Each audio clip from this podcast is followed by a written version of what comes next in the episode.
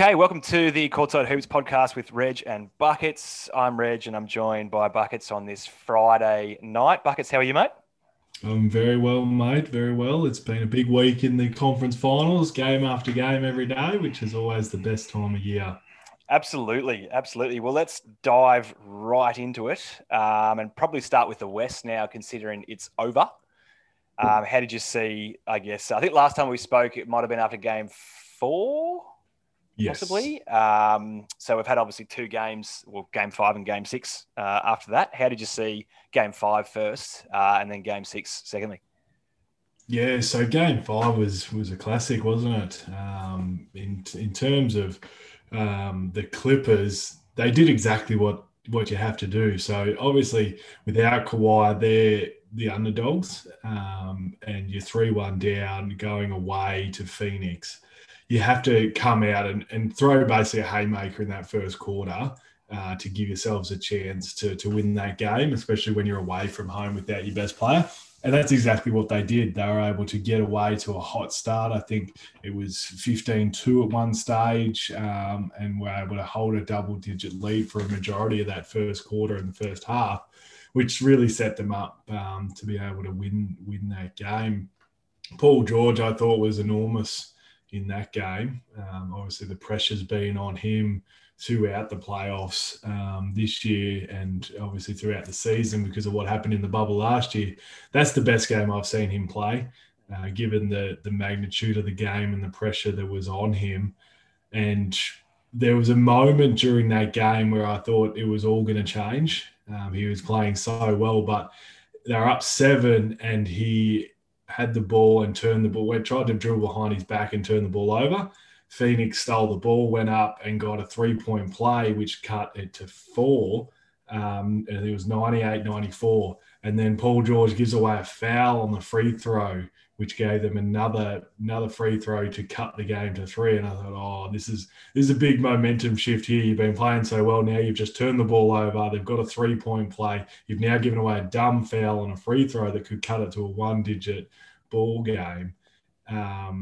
And to his credit, they were able to, from that moment on, never relinquish the lead and just pulled away. So I have to give a lot of credit to Paul George for the way he was able to play in that game five, to be able to go into Phoenix and get that win. That's big time for a guy that's been under the pump. What was your thoughts on it? Yeah, completely agree. My notes here, I've literally just got Paul George game five written down. That's it. Like he was the difference. It was, I agree with you, best game I've seen him play. And I think that goes like he had some good games back with Indiana. Obviously when they were going up against the Heat in the playoffs and things like that. But this was at a whole nother level, particularly when I guess most people see you as the Robin, I guess, of that team, to Kawhi being the Batman. And really, since Kawhi went out, Paul George has really stepped up. And for me, I think redeemed a lot of the issues that he had in the bubble last season. And he was just brilliant from start to finish. I do remember that passage of play you were talking about, and it was kind of like, oh, is this the turning point? What game was it when he missed the free throws late? Game two. Yeah, and they were like, playoff P's back, and I thought, oh, please don't happen again for him. Like it'll just be really tough if they can't get this one. But massive win. I think Ty Lue's record in closeout games or elimination games is like 12-2 or 13-2 or something crazy like that. So he's got obviously a good record there. Obviously didn't get it done in game six, which we'll touch on in a second. But for me, it was the Paul George show. And I think Reggie Jackson's really impressed me as well, a guy who I didn't think was really that good. He's been in Detroit, so it's sort of hard to judge someone when they've been in Detroit. It's a bit like judging someone on the Bulls. But anyway, he's really impressed me. And I think he's in for a big payday this offseason. And I didn't realize, but I sort of watched a few clips, and him and Paul George apparently have played with each other at all levels throughout their life. And so they're really close. And they were just talking about how much it means to play with someone who, you just love to play with, a bit like when I get the opportunity to play with you, Buckets, which isn't as much these days, but it's always more enjoyable when you've got your brother out there with you. So, yeah, for me, you can just put Paul George next to game five and move straight on to game six, which I guess game six for me, I was a little bit disappointed in the Clippers. I was sort of expected maybe a little bit more out of them. But on the flip side, Chris Paul, 31 points in the second half. You know, I think he said after the game when they were like, you know, what were you thinking? He's just like, don't lose. You know, he knows what happens when you can get to a game seven. It's anything can happen. You don't want to even put yourself in that situation.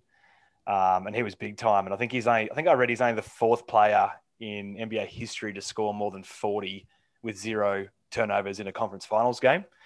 And the other three, Hakeem, Jordan, and Shaq, all went on to win the title that year. So he's got some big shoes to fill now that they're into the NBA finals. But I think it was just fantastic to see the performance that he put on was big time. And one of the best games of his career as well at age 35, whatever he is. What did you think about game six? It's funny, the stats that come out now, like the first guy or one of four guys to score over 40, no turnovers in a conference finals. Like there's a stat for everything. Yeah, there was another one I think come out. There was like guys that have scored over 35 points when they're over 35 years of age, and it's something. It was like him and Jordan were the only ones. Like you can make these records for so many things these days. But you know, game six, and as much as we talked about how good Paul George was in game five, they also got big contributions. DeMarcus Cousins had a big contribution. Marcus Morris, I think, made his first seven shots in that first half. Obviously, Reggie Jackson played really well. So they got, as good as George was, they got contributions from those role players that you knew probably weren't going to be able to emulate that into game six. And obviously Paul George was nowhere near as efficient as he was in game five. So, you know, you couple that together, plus the fact that Phoenix, you know, there was pressure on them, you know, for Chris Paul, given that they were 3-1 up, lose game five in Phoenix. So this talk started to happen. You know, Chris Paul, he's had a history of blowing leads in playoff series. Is this going to be another one? He hadn't played well in the previous three games since coming back from COVID protocol. So there was a sense of urgency from Phoenix as well to know, okay, let's not muck around here. Yes, game seven's in our house, but we don't want to get to game seven after blowing two games. And then the whole chat's like, is this another 3-1 deficit that's going to be lost? First game seven for Phoenix in so many years, blah, blah, blah. So there was a real sense of urgency for them. And they come out knowing, okay, we're going to finish this job now. And the Clippers just couldn't hang with them.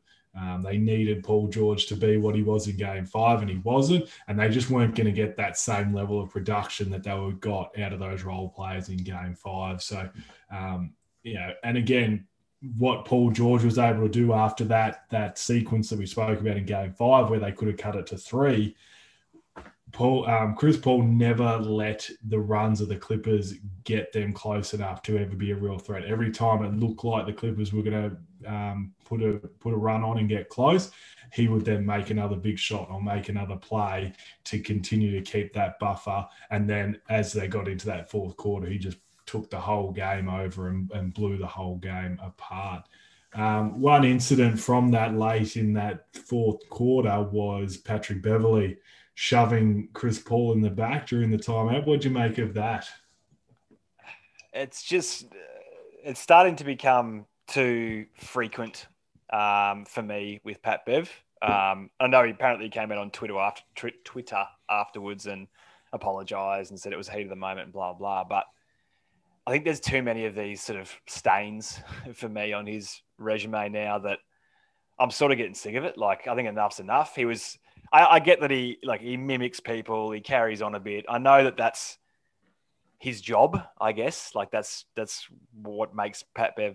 But I wouldn't be going out of my way to like want him on my team or anything like that. Put it that way. I don't think he necessarily is a plus in today's NBA. And I've always thought he's slightly overrated as a defender. Although I think he's made a few all-defensive teams. I could be wrong there, but I'm pretty sure he's made a few. I just thought it was not called for, dirty, CP3 doesn't mind a bit of acting, but look, by any means necessary, sometimes that's what has to happen. So yeah, it's just if something had have come of it, like as in an injury, it just would have been horrible. So why put yourself in that situation? And I would be surprised if you disagree with me there, knowing how you feel about Pat Bev. Yeah, no, look, it's one of those things, and I remember talking about it from the first round series with LeBron and Jay Crowder, because there was that, obviously everyone saw the clip of LeBron and the Lakers clowning Jay Crowder in Game 3 when he was in the post. And then from what happened from that, obviously Phoenix go on to win that series, and you've got Jay Crowder dancing at the end of that game, knowing that they're going to move on and they've just knocked LeBron out.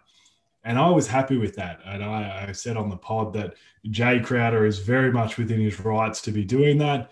LeBron was doing what he was doing, and now you've ended up losing the series. You have to take your medicine. Mm. This is Pat Bev giving it out, but they're not willing to take it, because him and Chris Paul have been going at it all series, and they both trash talking each other, both very much play on that line of, you know, basketball play, non-basketball play, you know, good trash talk, over the line trash talk. So you can't be doing all that. And he had that incident in Game 5 where he undercut him on the screen and then was saying he was flopping and blah, blah, blah. Now that you're getting blown out in the fourth quarter and the game is done and your season's done and the series is done, to then just go and shove someone in the back when they're walking back from a timeout when they can't see you, that's basically like a child having a tantrum. Like, you've got to take your medicine. If you're going to go out there and do it, you then, when the shoe's on the other foot, as they like to say, it ain't no fun when the rabbit's got the gun. You've got to just take it. That's part of the game. You're not always going to be first. You're not always going to be last. So to me, it just made him look like a fool. And if I was his teammate, I'd be so pissed with him, because the game is done, but you're part of it. You've been playing this whole game. You're part of us losing this game. You've got to, you can't just crack it and get yourself ejected and leave the rest of us out here to finish the last 6 minutes. We started this thing together. We're going to finish it together. Just because we're going to lose, you don't just throw the toys out of the cot and think, I'm out, you guys finish it without me. That's some of the most selfish things that you can do as a teammate. I remember having a teammate in a final playing footy that we were losing the game, and we shouldn't have been losing the game. We were a much better team, but we were having a poor day and getting beaten. And in the third quarter, one of my teammates just went and punched his opponent in the face, which got himself off the ground. And you're just like, yeah, we're probably going to lose that game regardless. But now you've just left the 17 other guys out there that are supposed to be your teammates to go and finish this game without you, because you can't hack what's happening out there. It's just such a selfish thing to do. So if I was in that locker room, I'd be very pissed with what he did, because that's just being a sore loser and being a front runner. Yeah. And I think I'm all for competing at the highest level. Like, compete as hard as you can, walk that line. But he seems to cross it way too often for my liking. Yes. And you're right, the kid throwing a tantrum is a really good example, because there's a pattern then of, after it happens, him coming out and apologizing. And yes, it's like, it's just, it sort of doesn't feel as genuine, because the same thing over and over again. And I've never liked people who are like, if you can't beat them, hurt them. Yeah. And I think there was a little bit of that in his, he was so frustrated and like, you know, if I can take CP3 out, you know, maybe we can get back into this game. And it's like, compete at the highest level, you know, work as hard as you can. There's little tricks and stuff you can do that you can get away with, but let's not go out there and try to, you know, do something as blatantly obvious as that could hurt somebody, because that's not the right way to go about it. And for me, it's too repetitive for him now. And I must admit, he's had a massive drop-off in his career that, you know, it wouldn't surprise me if he's not even in the league in a couple of years' time. You know, he's really getting this sort of reputation now that he's no longer a starter. He comes off the bench, doesn't really give you much in terms of offensive production, gets himself ejected on the defensive end by doing dumb things. It's like, no one's going to want you if you're going to keep that up, you know, so you're going to get sorted. And the apology means nothing. You know, to come out and apologize after the fact means nothing. There's a respect in sport that it's the worst feeling in the world where you're competing and you're losing, and you have to finish take it off. That. And there's nothing worse than at the end of the game you have to go up and shake that player's hand or that other team's hand, knowing that they beat you, because the competitor in you is just so frustrated in that moment. But that's the respect you have to give, because when the shoe's on the other foot and you're competing and you're on the winning side of it, you expect that level of respect back. So, you know, that shout out Isaiah and the Detroit Pistons. Anyway, keep going. Yes. Yeah. So, you know, that when you're competing and that feeling of getting over the top and beating someone or beating a team, and when at the end of the game you go and shake their hands and you have that feeling of accomplishment of beating them, you have to give that feeling back when you're on the other side of it. You can't just crack it and say, "Nah, I'm out," and just leave, because that's not the respect that you're supposed to do as a competitor. So for me, if I'm Chris Paul, that apology means nothing to me. It's just like, yeah, whatever. We got you. We beat you soundly, and you couldn't take it, so you went and did that. So your apology means nothing. Whereas at the end of the game, if you come up and shake my hand, no matter what we did competing during the series, you have that respect for them. You just have no respect for players that aren't able to finish something out if they're on the losing side of it.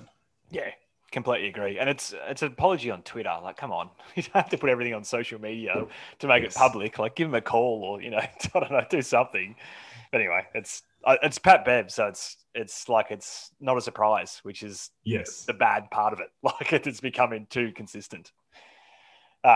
Before we move on over the other side of the playoffs, there's been a lot of clips around on social media. Always hard to get context when you only see bits and pieces, but of Phoenix celebrating as if they've already won the championship. Where do you sit in terms of celebrating for them at this point in time? It's obviously a big moment. You know, first time since '93 when Charles Barkley took them to the NBA Finals. And if they weren't dumb enough to give up a 4-point lead with, I think it was 46 seconds to go in that game 6, they probably, they go to a game 7, and who knows, they might be sitting there champions. I still can't believe the last minute of that game. It's just the dumbest thing I've ever seen. But yeah, so it's obviously been a long time for Phoenix, small market, great for someone like Chris Paul. It's always great when you see someone that works so hard for so long, that this is year 16 for him and had so many playoff failures to finally get over that hump and reach an NBA Finals. So I can understand the emotion from it. You know, you got a team that certainly wasn't expected to be competing for an NBA title at the start of the year. Yeah, I think most of them thought they would be good, but this has certainly exceeded their expectations. So there would be that outpouring of emotion. So I can understand why they've, you know, had that parade and things like that. But it's certainly, when I saw it, thought, you know, they might be getting a bit ahead of themselves.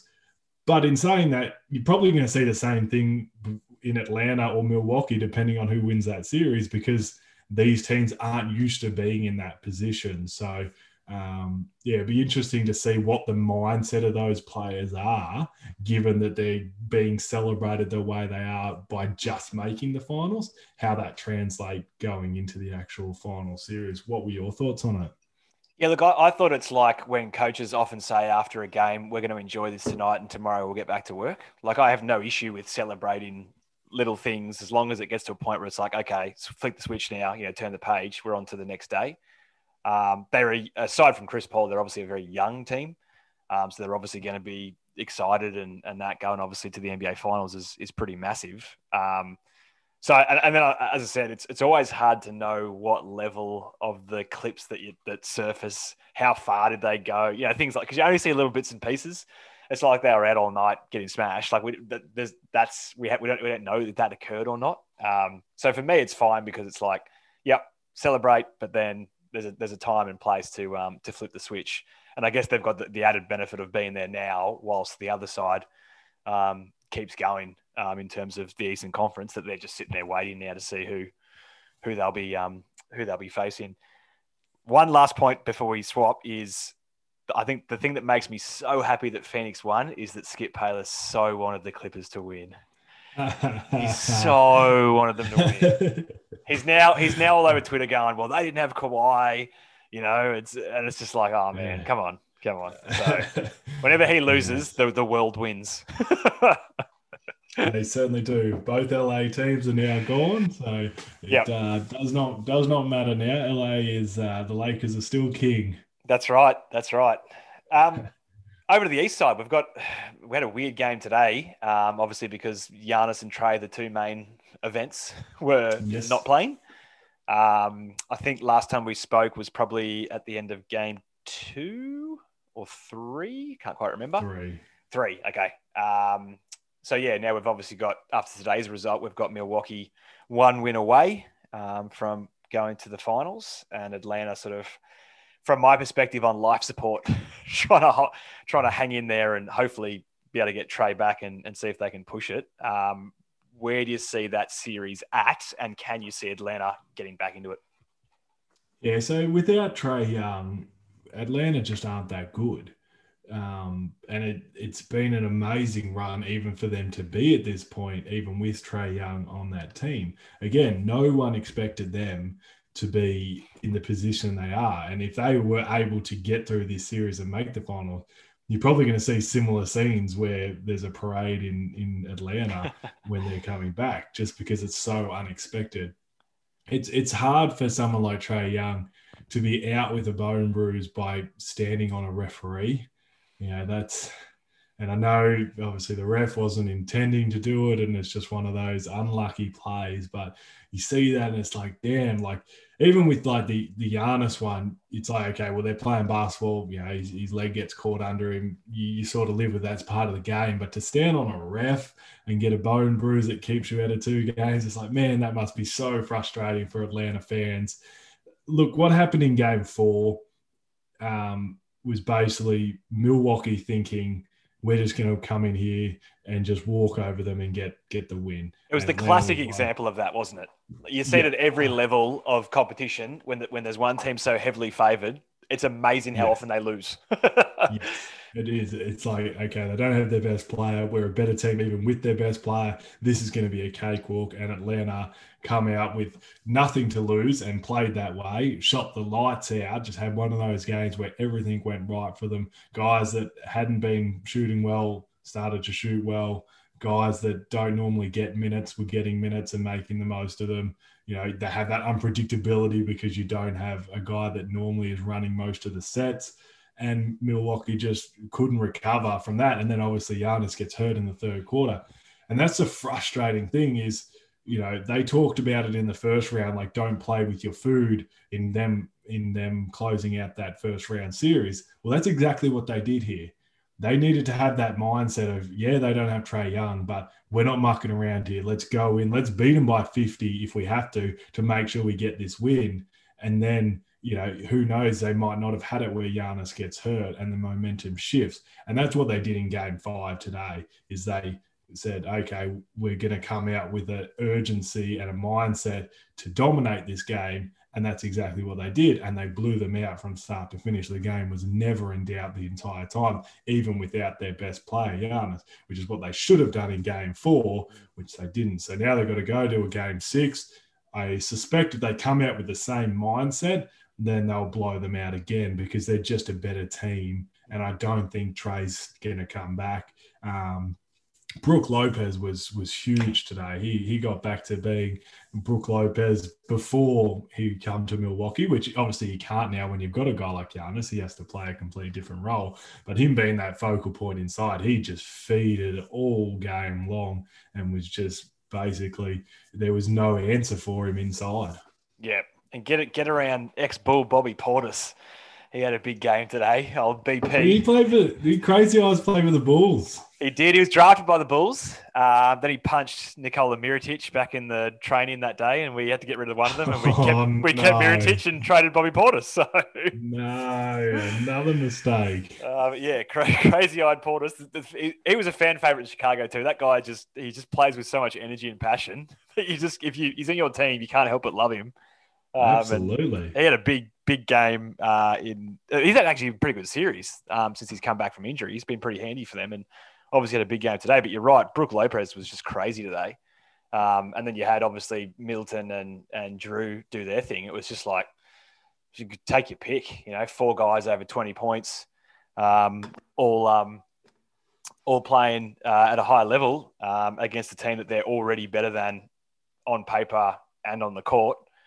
There wasn't much hope for Atlanta today, and I'm terrible with predictions, but I'm worried that there's not much hope for Atlanta in Game 6 either. I really think it's time for the Bucks to close this off and get to where they have been unable to go the last couple of years when, you know, they've been sort of favoured to get there. This is their moment now to get to the finals. And I think I put it in the Hoops Talk group that we have today that I think I want Bucks and Phoenix. I don't want Atlanta and Phoenix in the final. No, I think certainly the Bucks Phoenix series would be a much more exciting series just to have that star power, because there's a good sign Giannis was on the bench today. So I think, you know, if it was a really severe, and not saying it's not a severe injury, but you'd think there's hope there that he will be able to get back, especially if they're able to advance, given that he was on the bench and sort of moving around and things like that.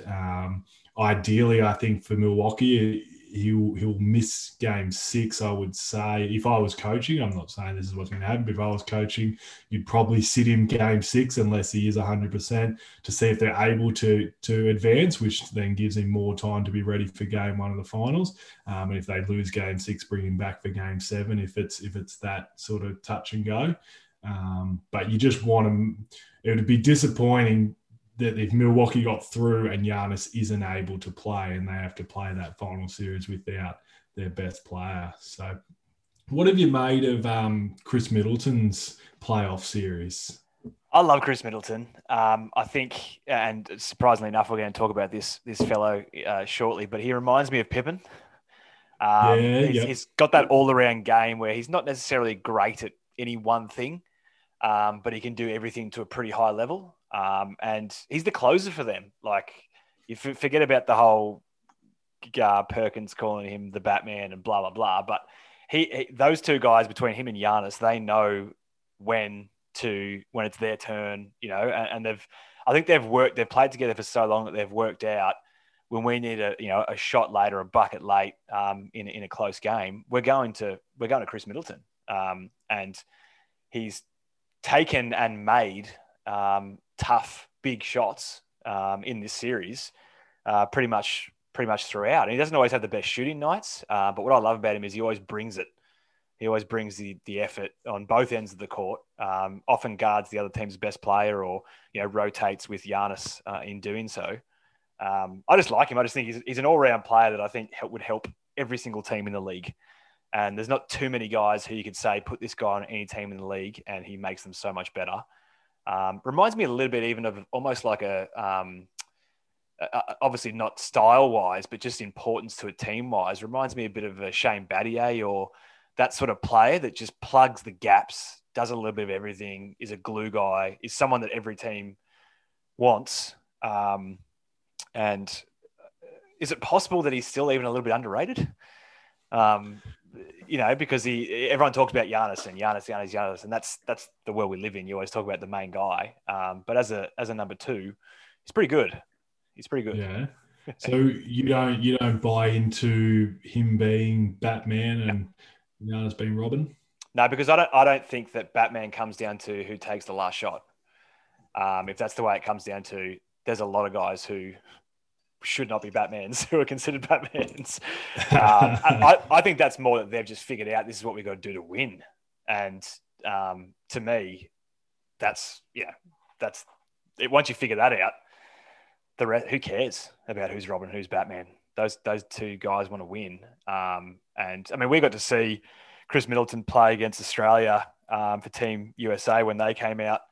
And he doesn't have that international presence of a superstar or anything like that, but he's just solid. You know, he's just, I think that's the difference between him and Giannis. Giannis is like, wow, this guy, if he could just improve his jump shot a little bit more, is like, good luck to the world. He had that, I don't think it's that image getting around of him doing the dunk, but it was like the Jordan dunk from Space Jam where his arms stretched out so much. It looks like his arms are about 3 meters long and he's just dropping a dunk in from Game 3 or whatever it was.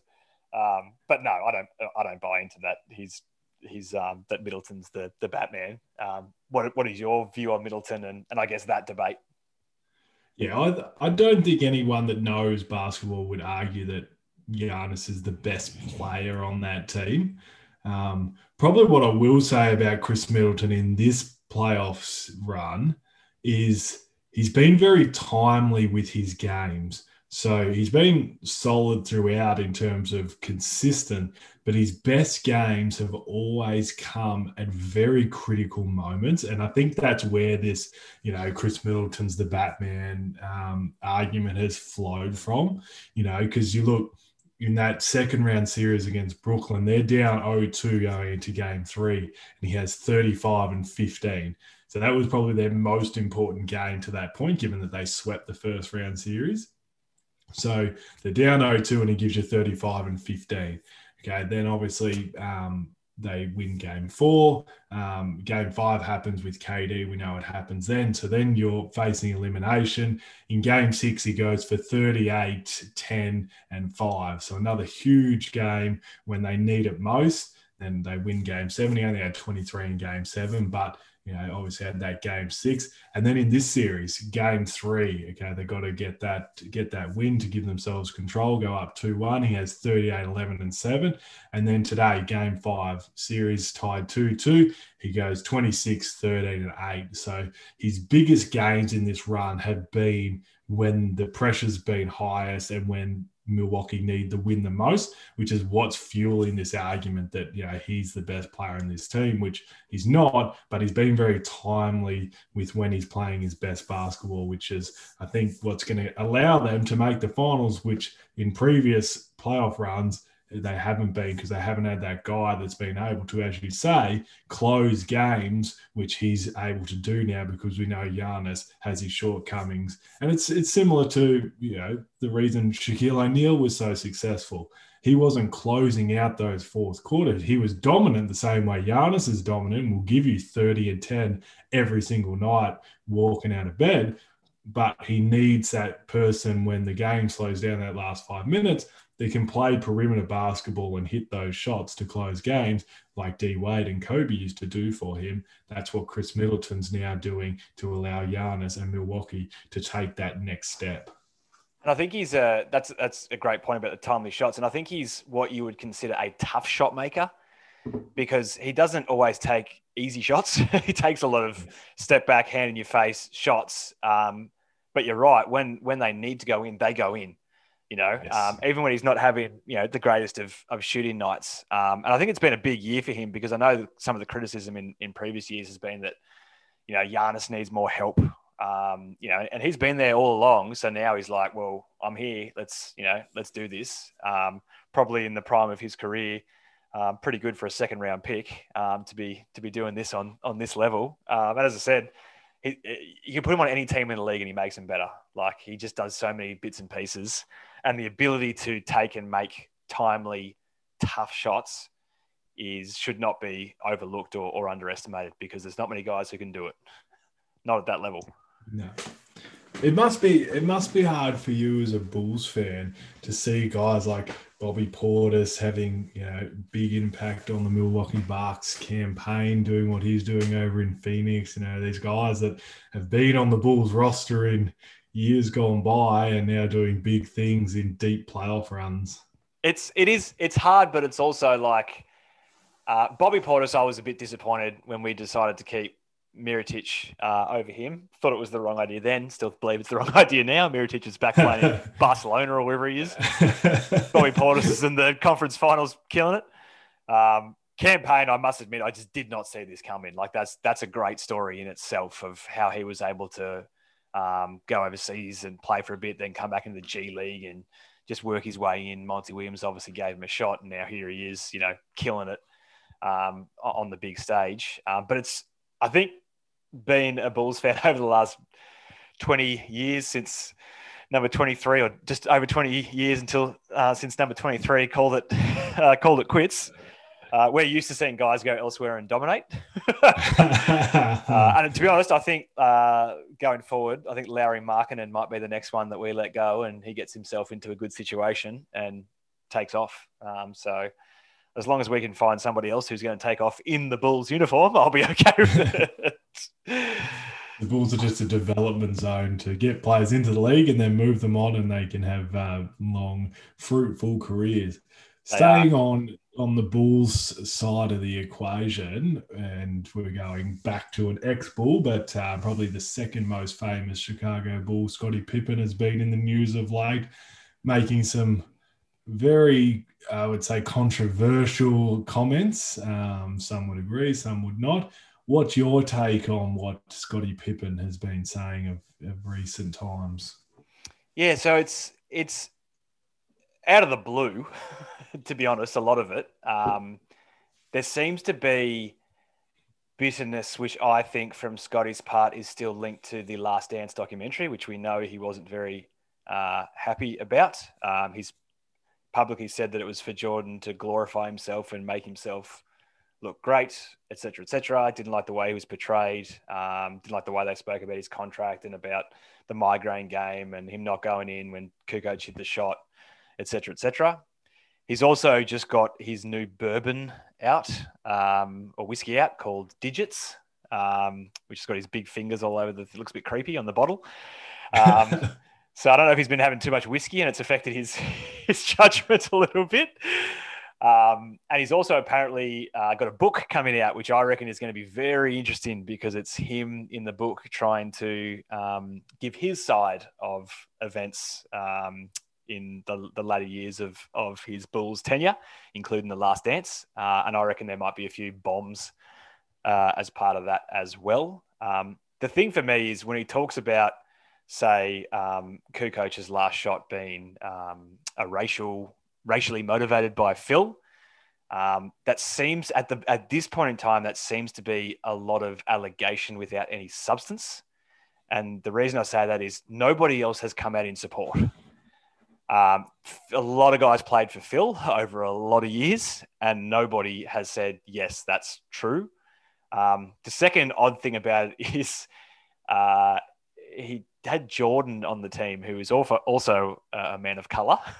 And he wasn't giving guy shots over Jordan, you know what I mean? And I know there's certain levels because, you know, you don't give a shot to Jordan, he'd probably rip your head off or something, who knows? You know, like he was always going to take that shot. But I just find it a little bit interesting that, you know, he's trying to throw a little bit of shade at Phil all these years later, out of the blue, as I said, without any sort of substance behind it. Now, something may come out. But I have seen a few interviews with ex-Bulls players, BJ Armstrong, Will Perdue, Bill Winnington. Now, two of those are white. One of them is an African-American man in BJ. All have said, never witnessed anything that would make you think in any way, shape or form that Phil was racist or whether that was a racial move. And the other side of the scale is that Tony had hit multiple shots for the Bulls in that season leading up to that point. He's the better shooter than Pippen. It just was the winning play, the right play to make. We talk about Giannis and Khris Middleton. Giannis is happy to give that up for Chris when he knows that he's got a better chance of making it. You could argue the same thing at that point in time between Scottie and Kukoc. So that's that element of it. The element of him sort of saying that him and Jordan weren't friends and et cetera, compared, I think he was saying KD's not as good as LeBron, completely confused himself by saying LeBron won a championship without any help and then got the year wrong and then replaced the year with another year that he didn't even win the championship. So he's a little bit confused, I think, old Scottie. But I think, I honestly think this stems down to two things from my perspective at the moment. It's disappointing because obviously being a Bulls fan, Scottie's like right there. I guess there's actually three things. The first thing is that Jordan doesn't win 6 championships without Scottie Pippen. That's a given. No superstar, no star wins a championship without any help. That's a given. Pippen, if Pippen wasn't there and Jordan had another all-star, could he have won 6? Maybe, maybe not. We don't know. But he's not winning without Scottie. And I think Scottie, to this day, doesn't get enough credit in that sense. And I think he's getting frustrated by it. Secondly, the timing with his bourbon coming out and his book is a little bit interesting that maybe he's trying to get his name out there and use it to boost sales. It's a weird way to go about it if that's the case, but that's always possible. And then thirdly, I still think it comes down to the Last Dance and he wasn't happy with the way he was portrayed. And so I think that at the moment, a lot of people are saying Scottie Pippen is Scottie Trippin. And I quite like that. I sort of feel like I'm in the same boat there, but I'm happy to be proven wrong if people can provide some substance to the allegations, because at the moment it's an allegation with no weight behind it. And Pippen is getting pretty unhappy with Dan Patrick, with Stephen A. Smith, with all these guys who are sort of coming at him a little bit. But I guess I'll always sort of slide to the side of Jordan in those sorts of things. So it'd be interesting to get your thoughts on what you think about Scottie's comments and I guess just where have these come from? Yeah, that's right. So for the listeners at home that haven't seen it, so Scottie said on the Dan Patrick show that in 1994, when he refused to go back into the game during that Knicks series, when Toni Kukoč hits the shot to win the game, he said that Phil Jackson, was a racial move to not give him the last shot, which I don't believe to be the case, just from the outside looking in, as you say, and as Phil has said in The Last Dance, that Tony had hit shots like that before, proved to be the right play because he makes the shot, but Scottie Pippen had also missed his previous two shots in that game, so I think to say, to me, he's still upset about it and the fact that it gets brought up as a stain on his career, so now he's just throwing things at the wall to see what sticks. You know, because he didn't say that Phil was a racist. He just said it was a racial move. And then Dan Patrick sort of let him in saying, well, are you saying that Phil Jackson's a racist? And Scottie said, I'm happy with that. Like, he didn't explicitly say that Phil Jackson's a racist. He just sort of just happy to go along with it, knowing that it'd be a controversial topic. I think, did he say that he was the leader on the Bulls, not Jordan? Something along those sort of lines. I think, again, is just coming out to say something that's going to get a headline. Probably the thing that's making me not take what he's saying as gospel or seriously is on his Instagram, he posted a picture of him sitting at a table with his new bourbon on the table and a TV in the background that has one of the talk shows with his quote on there as almost being like, okay, I'm in the news now, people are talking about me, I'm going to post this on my Instagram sitting back, and now I've got this new bourbon here, so it's all free advertising. And the fact that I didn't know he had a book coming out, I was thinking, for a bourbon, like, you know, publicity, you know, people talking about saying that you're saying, you know, crazy things, I guess is one way to get the marketing. But the fact that he's having a book, now it makes a hell of a lot more sense, because so many people are going to rush out to buy it to say, well, if he's saying this in the media, imagine what's in the book. And I think the book, I'm pretty sure the back of the blurb of the book, because I've seen it, or not seen the book, but somebody mentioned it, says something like, there is no Michael Jordan without Scottie Pippen. That's like the first part. You know what I mean? So I think it's gonna give us a lot to talk about, I think.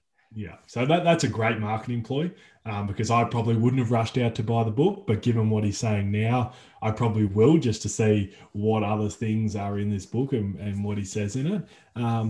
But I sort of I understand why Scottie would be pissed. And because he was a tremendous player that played on one of the greatest teams of all time, but he always gets talked about as a sidekick. Like, to this day, you know, people are talking about, is Giannis Pippen to Khris Middleton Jordan? And the context that it's spoken in is always of a negative. So someone can be as great as Giannis, two-time MVP defensive player, and if someone says he's the Pippen on the team, they're saying it because he's either had a bad game or he's come up short in a moment, or they don't think he's a leader or someone that's going to be able to lead him to a championship. That's when the narrative starts, that they're not a Jordan, they're a Pippen. So it's always of a negative. It's never a positive that you're a Pippen. It's always a negative. So to live with that post your career, that you're always associated with someone that isn't able to be the leader of a championship team, that would annoy you as a player. because he just happened to be on that Bulls team and be the second best player to arguably the greatest player of all time. If he'd never been drafted to the Bulls and played on another team, yeah, he's not going to win 6 championships, but he'd be probably spoken about the same way that they speak about Reggie Miller, Charles Barkley, Patrick Ewing, the other stars of that era, okay, as a tremendous basketball player in his own right. But now his name is associated with someone that isn't able to be the best player on a championship team. And that would be so annoying to always have your name brought up in that context. Yeah, it'd be a tough gig. Question for you. Do you reckon, because I'm a little bit biased probably in this, but does Scottie Pippen's place in NBA history, is it at the appropriate level that it should be? Or is it less because of the fact that he played with Jordan? Well, that's the thing. We'll never know. Because he played with Jordan, had his most success with Jordan, you always think about him as Pippen to Jordan. Yeah. He was the second best player on a great championship dynasty. He left, obviously, once Jordan retired in 98, was never able to get over the line. You know, that Game 7 in Portland is going to live in infamy. The fact that they're up 15 going to the fourth and lose that, you know, if they end up winning that game and go on to beat Reggie Miller in those finals and he becomes a champion without Jordan, the whole narrative on him completely shifts. Yeah. But, you know, it's hard to get him in a place in history because his best basketball was always with Jordan. You know, there was only that short period of a season and a half in 94, 95. And then what happened post his Chicago career, you know, it is what it is, unfortunately, for Scottie. I think the thing that annoys me about this, that annoys me about even the Jordan versus LeBron debate stuff, that annoys me about any of this sort of these sorts of discussions is you've always got to bring somebody down to bring the other one up. You know what I mean? Like it can't just be that Jordan couldn't win without Pippen, Pippen couldn't win without Jordan. Let's leave it there. It's always got to be, no, but Pippen wasn't as good as people think he was. People try and bring up Jordan, or Pippen was better than people say he was. People try and bring down Jordan in the same way that they talk about Jordan being 6-0 in the finals versus, that LeBron hasn't gone undefeated in the finals. And then how great that is. And then the other side argues, well, he lost, though he didn't always make it to the finals, so he lost earlier. So it's bringing down the fact that he, you know what I mean? There's always, you've always got to bring someone down to put somebody else up. And I think poor old Scottie is just in a situation, I think, where I just don't think he's going to win in the position that he's in. No matter what he does, he's not going to win because probably LeBron and only LeBron, maybe Kobe, their followers, like Jordan's followers, they're just, you're not going to win. There's certain players you're just never going to win if you're on the other side of their cult following. I think it's sad that it's, as you say, one of the greatest teams of all time, one of the greatest dynasties in sports of all time. And it seems to have gotten to this pretty uncomfortable, toxic space at the moment. And I'm still of the view that a lot of it stems to the Last Dance documentary, because Pippen was very, very disappointed in how that came out and apparently told Jordan. Apparently Jordan said, yeah, no, fair enough. I don't think Jordan would really – he's probably moved on, doesn't really care anymore, smoking his cigars and whatnot. But I did see that Instagram – post that you're referring to. And I also noticed that Pippen has been putting on his Twitter, you're welcome for all the content, everybody, et cetera, et cetera. So if he's really deeply hurt by it, you don't go on your social media and you say, you know, thanks. Yeah. Here you go. You're welcome for all the content. Like, it just seems a bit bizarre. Yeah. And as you say, like the Last Dance come out and you've got different factions of that team coming out, and obviously Horace Grant during the screenings was very upset. Different guys that weren't interviewed, Craig Hodges has been upset that he wasn't asked to be interviewed, and obviously Pippen. Big Luke, our Big Luke wasn't interviewed. Yeah, Big Luke. So I think a lot of that has to do with how it's spoken about, because when you talk about the Bulls dynasty of the 90s, a lot of it gets spoken about in terms of Jordan 6-0 in the finals. Hmm. Whereas the great Lakers and Boston teams of the 80s get spoken about the great Boston and Lakers teams of the 80s. Yes, we know Magic was a star. We know Kareem was a star. Worthy gets his love. Brian Russell gets his love. Byron Scott, sorry, not Byron Russell. He gets love for being pushed off. That's what he gets love for. Yeah, that's right. McHale gets his love. Parrish gets his love. Dennis Scott gets his love. You know, so a lot of players of that era in the 80s that won those championships with the Lakers and the Celtics, and even Detroit, Dumas, Mahorn, Lambeer. It's not just all about Isaiah. Those dynasties get spoken about. We know who the stars of them are, but also the other guys that contributed get their love as well as the coaching staff. Whereas whenever you talk about the Bulls, a lot of it just gets centered around Jordan 6-0, Phil Jackson, obviously, because he's won so many championships. They're the two. Jordan certainly gets probably 80% of the talk about and the love. Phil then probably gets 15%. And then the last 5% gets divvied up to Pippen and the rest of the guys. So I can sort of understand why it is like that, because they wouldn't feel the appreciation they probably should for what they contributed to that 6-0 run in the 90s. 100%. And the funny thing about the Last Dance documentary is they knew what they were doing when they marketed it, when they created it with Jordan as the centerpiece. They knew that people wanted to see Jordan. They didn't want to see Scottie. So it's like the story just gets even more pointed towards Jordan being Jordan, because they're like, this is what we know will make people watch it. They don't want to watch about Scottie Pippen or Steve Kerr or any of the others, big Luke. And I guess the other thing that I want to get your thoughts on, which I found bizarre, was Scottie was talking about that shot that Steve Kerr hit in the 97 finals to sort of seal the deal, I guess, that Jordan knew the cameras were rolling, that it was all for show. The fact that he does the little, blah, blah, blah, and Steve Kerr's like, I'll be ready, you know. What do you make of Scottie saying that's almost staged? Well, again, he's just throwing everything at the wall now just for things to stick. All his grievances, all his pent-up emotion and anger and resentment for what's happened post his playing career. He's just going to find anything that irks him now and just say it. And look, it probably is, but sport is entertainment. Mm. So if it is all for show, well, he's just doing his job. Like, not everyone that plays sport understands the entertainment side of things, but it is entertainment. So if you're doing things for show, that's all part of it. So to me, that doesn't change a thing. Whether he knew the cameras were there or not, doesn't change anything for me for him doing it.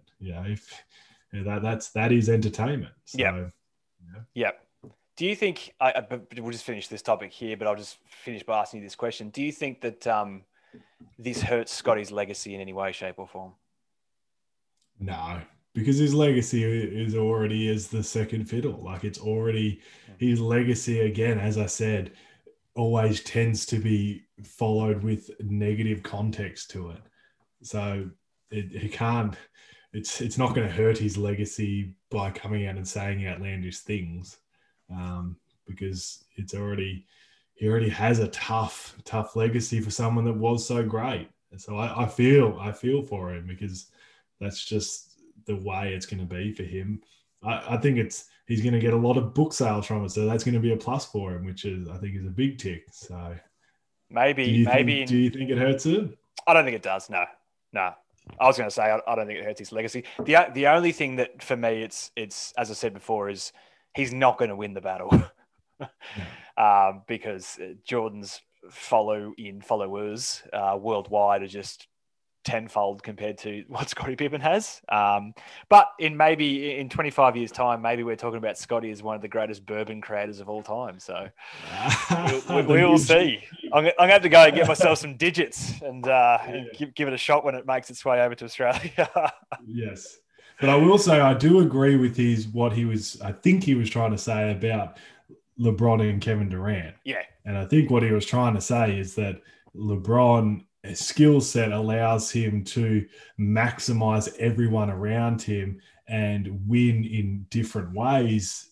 Whereas Kevin Durant is such a gifted scorer that that's his way to beat you. Yep. And he doesn't have, not that he doesn't have the other, he doesn't have the skill set to the level LeBron does to be able to elevate guys around him, that when he's not able to just beat you by scoring, he doesn't, he's not good enough to get them to win a different way. Completely agree. I think he just had, he didn't explain it very well because he'd had half a bottle of Digits before he... Yes. It's good stuff. Well, actually, this is... I'm going to throw this into our mailbag segment for this episode, and it doesn't involve Durant and Jordan as well. But Steve Kerr was asked about the brilliance of Kevin Durant. He gave a great big spiel about how special he is and... mentioned about how gifted he is. The interviewer said something along the lines of even more gifted than the guy who used to play with, Michael Jordan. And Steve Kerr said, yes, I think he is. Of course, this went all over the shows. What's your view on Kevin Durant being more gifted? I think the key word here is gifted than Michael Jordan. Yeah, definitely. If it's saying he's a better player, then we all know that's wrong. He's not a better player than Michael Jordan. If he's talking about just like natural physical gifts, you can make an argument for it, because it's Michael Jordan was gifted. 6'6", run like a deer, jump like a deer, 45+ foot vertical, huge hands, just almost the perfect basketball athlete until LeBron came along and was 3 inches taller and about 50 kilos heavier. From Mars or wherever he came from. Yeah, that's right. But Kevin Durant is obviously unique in the fact that he is so tall, he is so long, but has such a good handle and such a good stroke that I don't think many would argue that he's the most gifted scorer between him. You'd have to say him and Wilt Chamberlain, but the argument with Wilt Chamberlain is, was it more so it wasn't necessarily skill, he was just so much bigger and stronger than everyone else in that era that's why he was able to score so many points, whereas Kevin Durant does it with such skill at that height, at that length. The way he handles the ball and the way he shoots the ball is something I don't think you're going to see for a very, very long time. It's very unique to have a guy that's 7 foot, 7'6" wingspan, that dribbles like a point guard and shoots like a two guard and just is unguardable from basically anywhere within 35 feet of the basket. I think you are spot on in terms of what Steve Kerr meant by it. Basically, a lot of the talk shows that before, I agree that I think in that sense, yes, he is more gifted because he's 6'11" and plays like he's 6'1". Like, he's got the skills, and can shoot with the best of them. I think where the talk shows have got it wrong is they've started to analyze what Steve Kerr actually meant by it, which is exactly what I think you were referring to on the physical gifts of the two of them. If you put them side by side, this dude's 6'11" and can he's a wizard with the basketball. So many of the talk shows started to bring the mental side in, and they were like, it's impossible to say because Jordan's one of the most gifted we've ever seen from a mental perspective. And I'm thinking, I think you completely missed the point. I don't think Steve Kerr was saying that, because now you're starting to go down the path of that Steve was saying he's a better player than Jordan. He never said that. He said he's more gifted. I think he chose his words very, very carefully, old Steve, because yes, he knows his former teammate probably still got his number. We'll be coming after him if he doesn't choose his words carefully. So I think the talk shows, as they always do, took it too far. Yeah. Because as you said, if you compare in just who's the better player, it's not even a debate. It's not even close. So I think I agree with you on that point. And Steve Kerr knows that he's been able to eat off the fact that he was Michael Jordan's teammate and he's a very good commentator.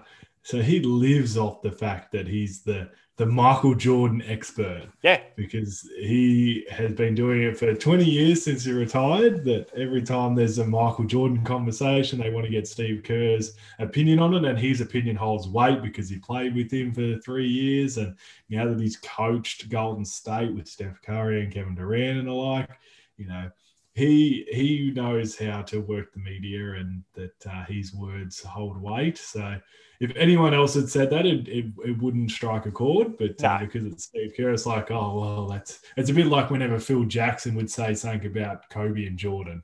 It's like, oh, well, Phil Jackson would know. He's Coach been both. In the locker room with both of them, blah, blah, blah. It's like, yeah, righto. Smart men. They know how to use the tools to their advantage. Anything else from you before we get up out of here? Just to probably drive home the point about Chris Paul. Like, this is the great thing, and I spoke about it last night in our Punters Club about Richmond losing to the Gold Coast and how that was sport balancing the ledger with Tom Lynch leaving them. And look, no one blames Tom Lynch for going there, and he's got 2 flags to show for it at Richmond. But it would have caused the Gold Coast Suns an enormous amount of pain, losing their marquee player and them struggling for so long. So it was nice to see that last night with the sports world balancing the ledger.